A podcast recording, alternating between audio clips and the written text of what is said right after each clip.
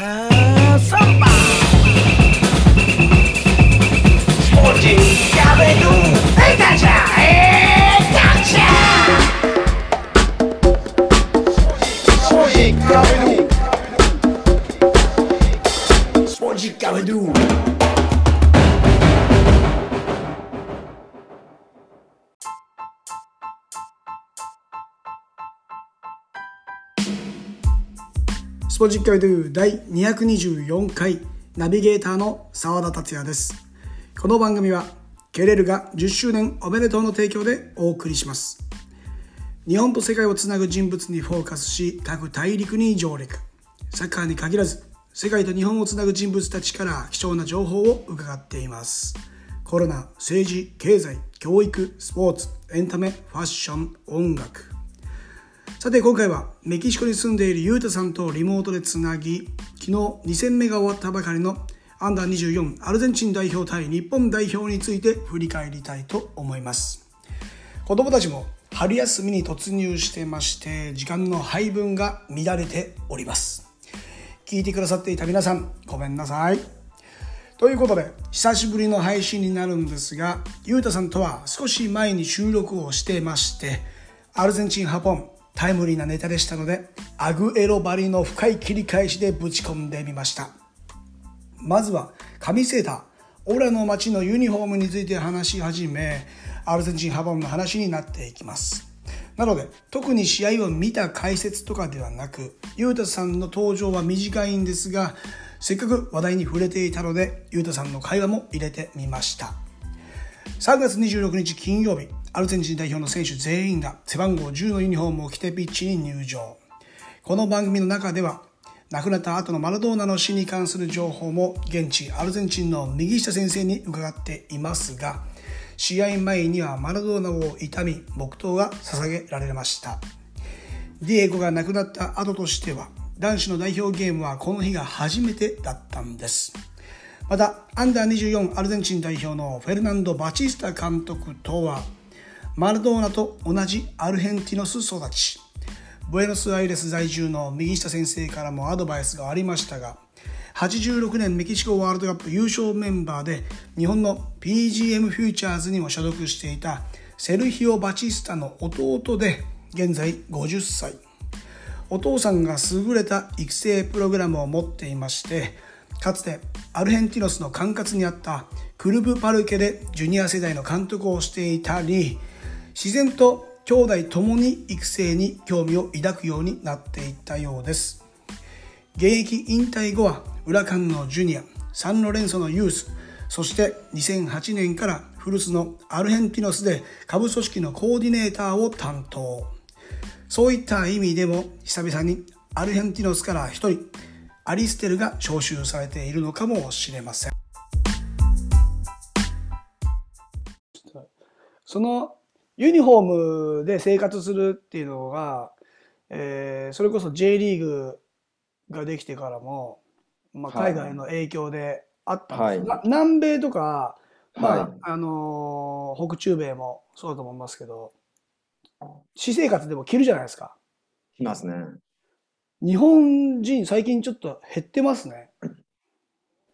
日本だと試合に行くときしか着ないですよね。うん、で僕飲食店やってた時も、えーサッカーの試合を見れるようにしてたんですけどはい。来る時は着てこないんですよあ、はいはいはい。それでお店に着いてから着替えたり あー1枚脱いだらユニフォームだったっていうので。やっぱり恥ずかしいんですよね皆さあですよね。んうんこれがまだ文化になりきれないところがあると思いますがこれもう普段着ですもんね。結構。うんだからか違和感ないですよねみそう。多分その地域的にもきっとそうですね。なんか休日は特にみんな着てる気がしますね。メキシコだと。これ例えば、えー僕が住んでるところ前も言いましたけどジュビロ磐田が近くてはい。その磐田のユニフォームを着てればあ今日試合なのかなとかああそうです。そのサポーターなのかなとかっていうのが分かるんですけどたまにこの 地域でまあ例えばですけど、サンフレッチェ広島とかのユニフォームを着てる人がいたりすると、え、広島？なんで？みたいな風になるんですよ。はいはい。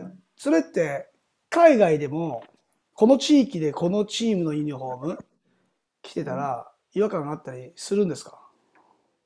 なんかメキシコはね、結構ない気がしますね。あ、もう何でも着ちゃう。なんか結構、レオン出身だけど、アメリカのファンだとか、ほうほうほうほうほうチーバスのファンだとかって結構いますね。へえ。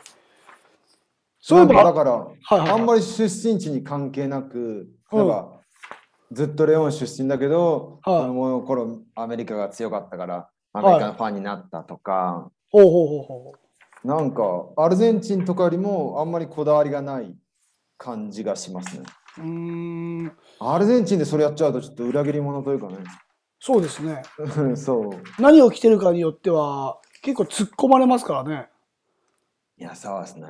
うん。前も言ったようにあの結構メキシコのスタジアムで普通に相手チームのサポートユニフォーム着たサポーターと、うん。まあ例えばレオンのこっちのはい。チームのサポーターが普通に話してたりとか。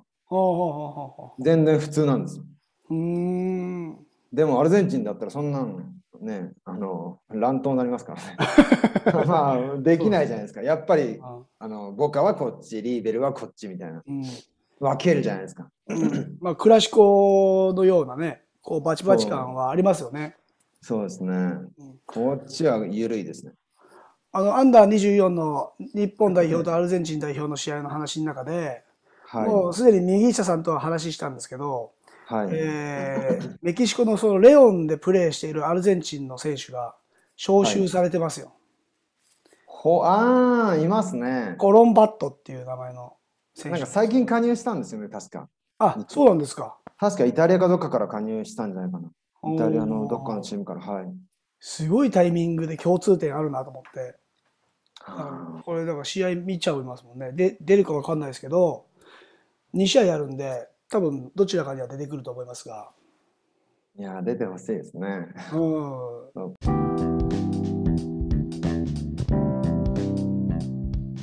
A 代表の日韓戦後のアンダー24の試合。舞台は東京スタジアムでの第一戦。右下先生も注目していた9番外一のストロングポイント、高さを生かしたヘディングで先制。そのまま試合は1対0でアルゼンチンアンダー24が勝利しました。9番外地のヘディングもすごかったんですが、その前の10番バルカスのドリブル突破もすごかった。見ました？完全に体を入れられていた中で、次の瞬間、日本の選手の前に体が入っていて絶妙クロス。スペインのエスパニョルでプレーしているバルカスからイタリアのベネベントの外地。昨日、北九州スタジアムで行われた第2戦は3対0で日本代表が勝利。この結果を受けて、アルゼンチン国内では日本を称えながら、希望した選手を派遣してくれなかったクラブ批判があったようです。どちらにしても強さのアルゼンチンと相手の背後、スピードを生かし対人プレーを回避する日本という対照的なスタイルで、第一戦の0-1後、追う日本は勢いが増していましたし、やはり追うメンタリティの国なんでしょうね。追われる恋より追う恋みたいな。ゆうたさんの地元チーム、レオンに所属している8番コロンバット。かつて日本の少年を救った記事が出てきました。イタリアに来ていたサッカー少年が体調を崩していたところ、食事に誘い、食べなきゃダメだと、ご馳走をしてくれたと。こういう話を聞いてしまうと、ますます気になってしまいます。ただ、2戦目のアルゼンチンは、キャンプの紅白戦バリーに、連動性も集中力もなく、面白くなかったです。コーナーキックでの守備、ひどかったです。一方、日本はさすがにボケボケのアルゼンチンに負けないレベルまで来た感じですかね。気持ちがいい鑑賞でした。本番が楽しみです。サブスクの登録、フォロー、タップして高評価、グッドレビューよろしくお願いします。番組のインスタグラム、裏話などつぶやいているツイッター、カタカナで沢田達也。こちらへのツイートもお待ちしています。ここまでのお相手は沢田達也でした。Muchas gracias. Chao. Adiós! Sponge Calendar